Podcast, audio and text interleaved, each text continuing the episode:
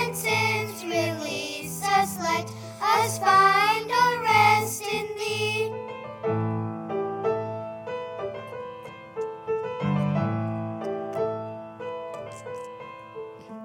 Come, oh come, Emmanuel.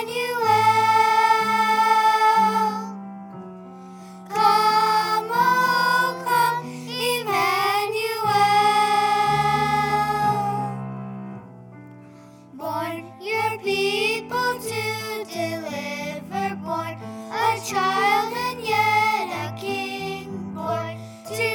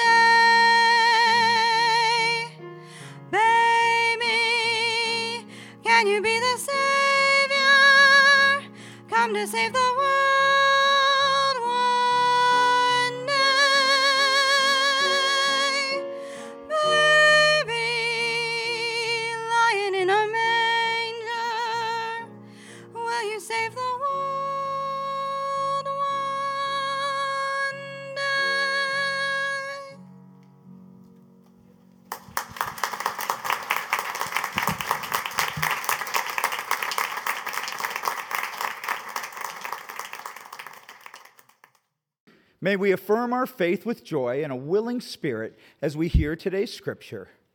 Our first reading is from Psalms chapter forty-two, verses two through three and eleven. My soul thirsts for God, for the living God. When shall I come and behold the face of God? My tears have been my food day and night, while people say to me continually, "Where is your God?" Why are you cast down, O my soul, and why are you disquieted within me? Hope in God, for I again, shall again praise him, my help and my God. Our next uh, second reading is from Isaiah chapter seven, verses ten through sixteen. Again the Lord spoke to Ahaz, saying, "Ask a sign of the Lord your God. Let it be deep as Sheol, or high as heaven." But Ahaz said, "I will not ask. I will not put the Lord to the test." Then Isaiah said, "Hear then, O house of David, is it too little for you to weary mortals, that you weary my God also? Therefore the Lord himself will give you a sign. Look, the young woman is with child and shall bear a son, and shall name him Emmanuel. He shall eat curds and honey by the time he knows how to refuse evil, the evil and choose the good. For before the child knows how to refuse the evil and choose the good, the land before whose kings you are in dread will be deserted." This is God's word to God's people. Thanks be to God.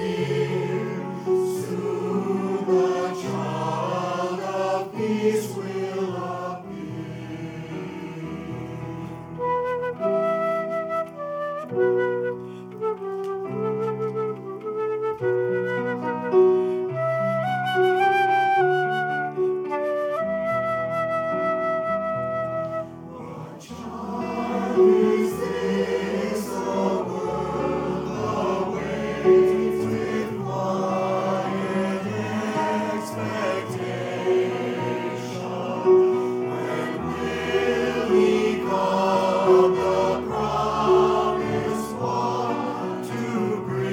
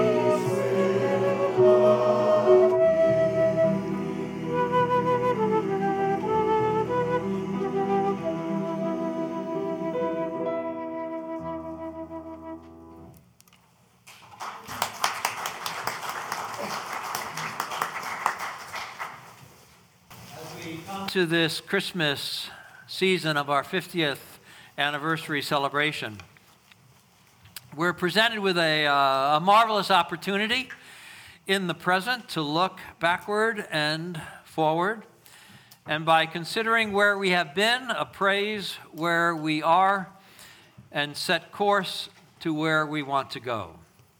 And what better help at this festive time of year than to turn to Charles Dickens and his enduring and thought-provoking classic, A Christmas Carol.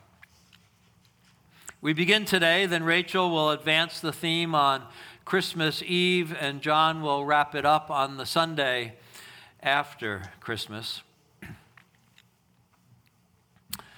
Marley was dead to begin with.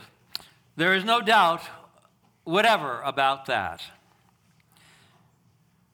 Those are the attention-grabbing opening lines of A Christmas Carol, and yet as much as the book features death and highlights the effect of the social twins of ignorance and want in Victorian England, it really is a book about life and about the possibilities of redemption.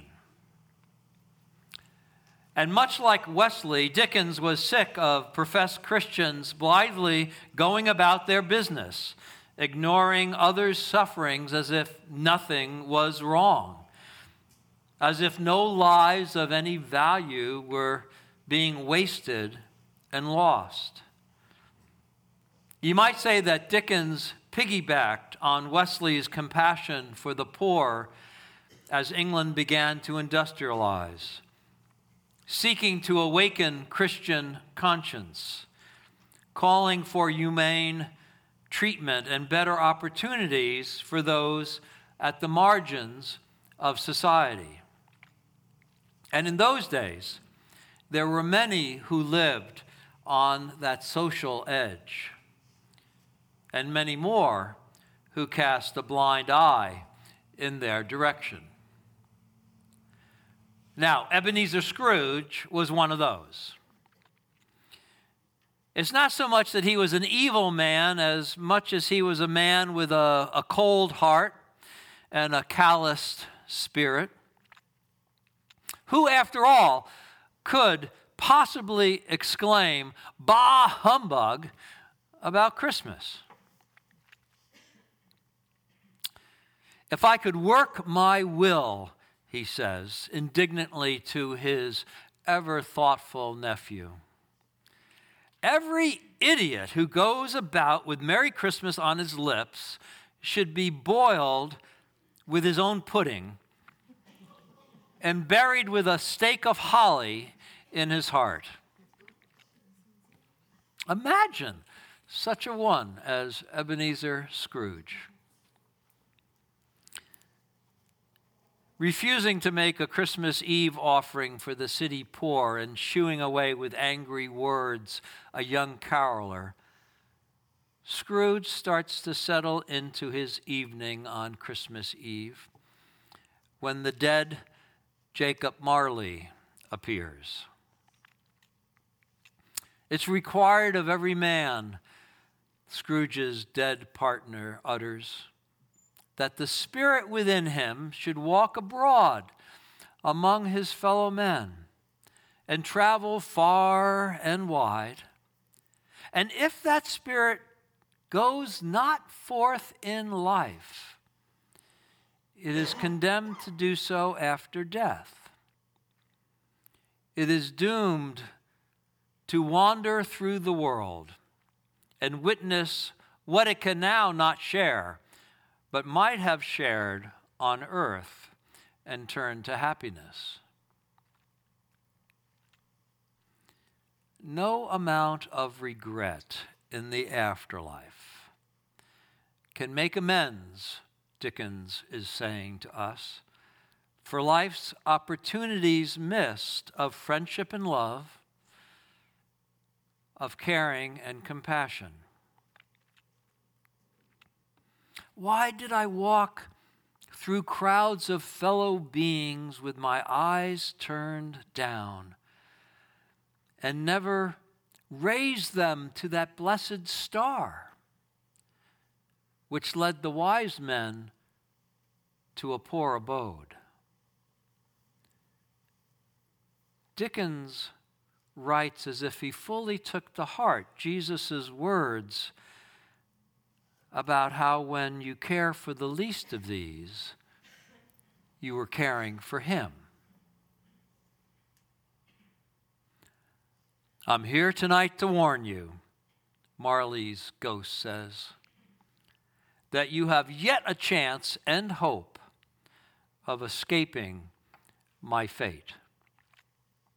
And with that, Dickens whisks us off into this marvelous story of Scrooge's repentance and redemption, facilitated by the ghosts of Christmas past and present and yet to come. These three ghastly Christmas Eve visitors help Scrooge to see himself honestly, regret his failings, and resolve to be the better person that he truly can be.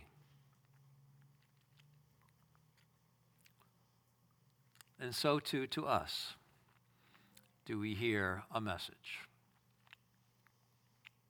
There's a time-honored saying, I'm told, I've never said it, never heard it, but I hear it's pretty popular, and that is that the past is prologue to the present. What has gone before sets the stage or establishes the tone for the now.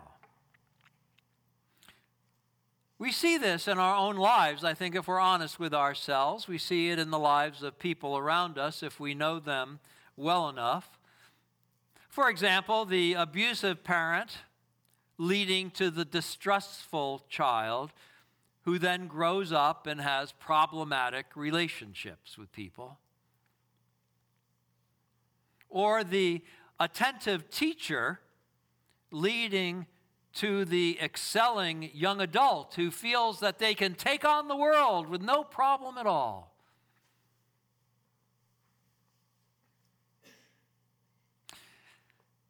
Now, when it's the damaging experience of our past that gets the upper hand and influences our lives beyond its time, beyond its experience, that's when we need to be concerned. And with the hope of the, with the help of the ghost of Christmas past, Dickens helps us to see that persistent damage in Scrooge. Now, there are five scenes of his past that Scrooge begrudgingly visits with the ghost, the ghost of Christmas past, that help him to understand how he has become who he is, this cold-hearted miser. Each has to do with him being neglected and uncared for, and how those experiences developed a personality in Scrooge that distanced him from other people and sought wealth as a protector from life's uncertainties. And the more closeted within himself he grew, the less concerned for the concerns of others he became. His heart was slammed shut, nailed tight. And even as his wealth amassed, he had no use for it, for others or for himself, really. It just collected to no good at all. Miserliness really was not the issue for Scrooge. Rather, it was a deadened soul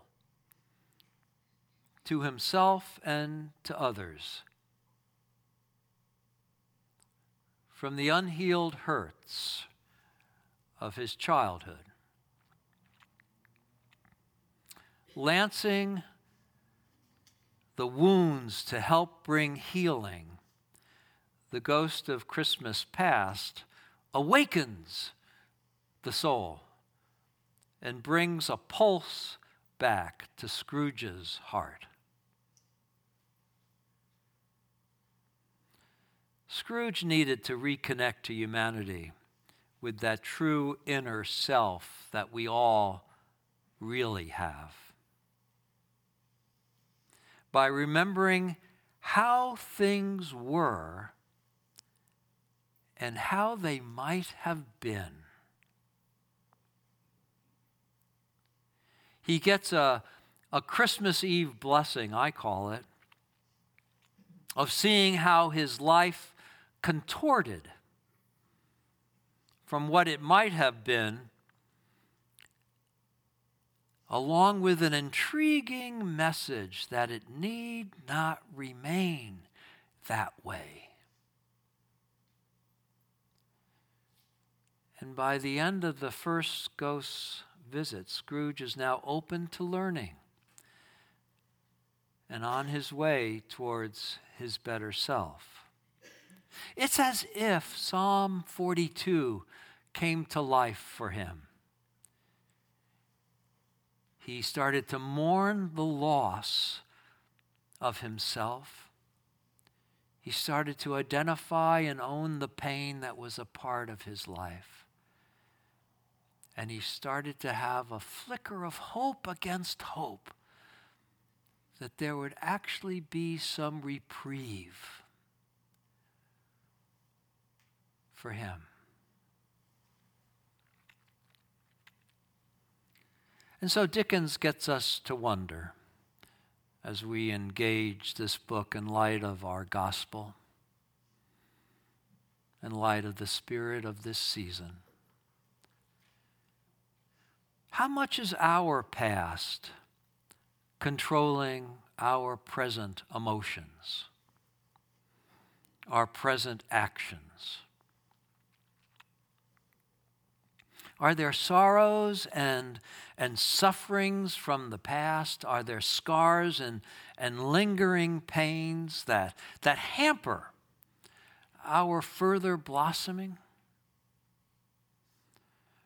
that are thwarting our, our maturing into the full person that God would have us be?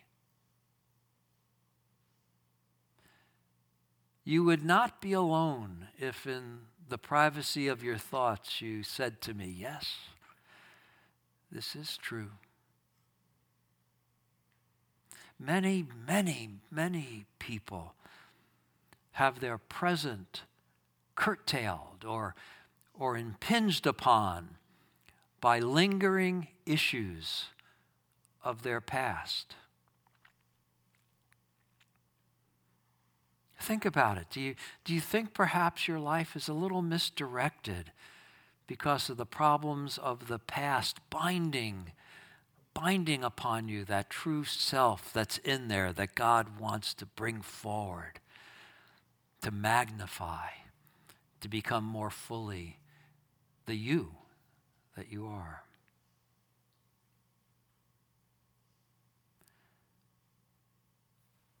Are we who we wish?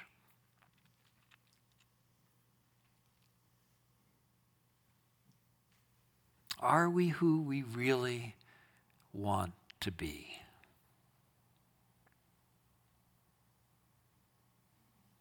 Now, we don't need to look or act like Scrooge to need the medicine that helped him heal and renew him. We don't need any spectral visitors to awaken us to our better selves. God consistently offers us the opportunity for redemptive transformation. Each day, each moment of our day that we pay attention to the divine presence that is around us and within us. And sometimes that spiritual magic happens. And we pay attention to God. And we give ourselves over a little bit more to God. And we move a step or two or a leap forward towards that more godly self that God wants for us. Dickens was not mistaken to place this somewhat Halloween-ish story at Christmas time, since Christmas for many of us offers the opportunity to see the possibilities of life in a new light. It's called the magic of the season, and it seems to affect us all, and we get caught up in it, and all of a sudden, we're actually nice to that crumb bum next to us. We all of a sudden slow our pace down, and I'm a little bit more courteous and a little bit more filled with a spirit of grace. There's a magic in the season.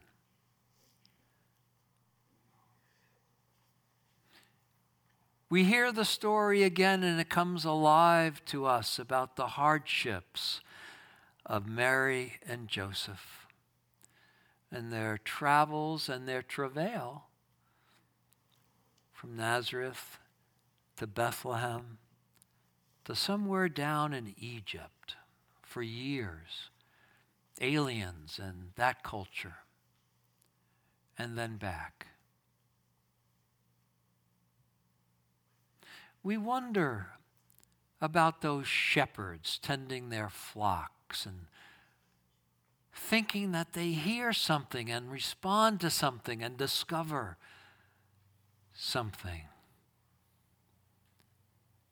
And we trace the journey of the Magi over mountaintops and through snow in that time of year and across desert and cold and heat and river.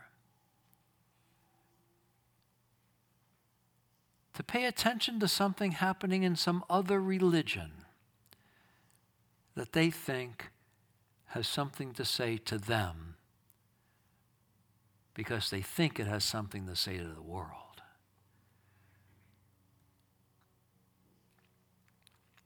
And we realize by the magic of the season that those angels are singing to us.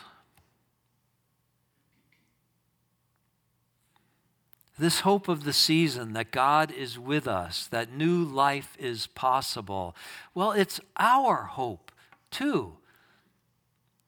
This peace and joy and love of the season is meant for you and for me. Whatever the past, however long and to what degree the heart has been deadened and the soul has been disused, it matters not any longer, because once we let the Bethlehem babe in our heart, a new and a glorious story starts to unfold for us. Our story of being freed from chains and shackles of past experiences and their effect.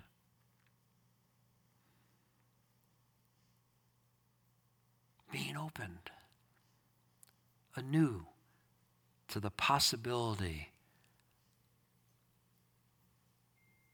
of a free life in Christ. Do you hear it in the magic of the season? Do you hear what I hear?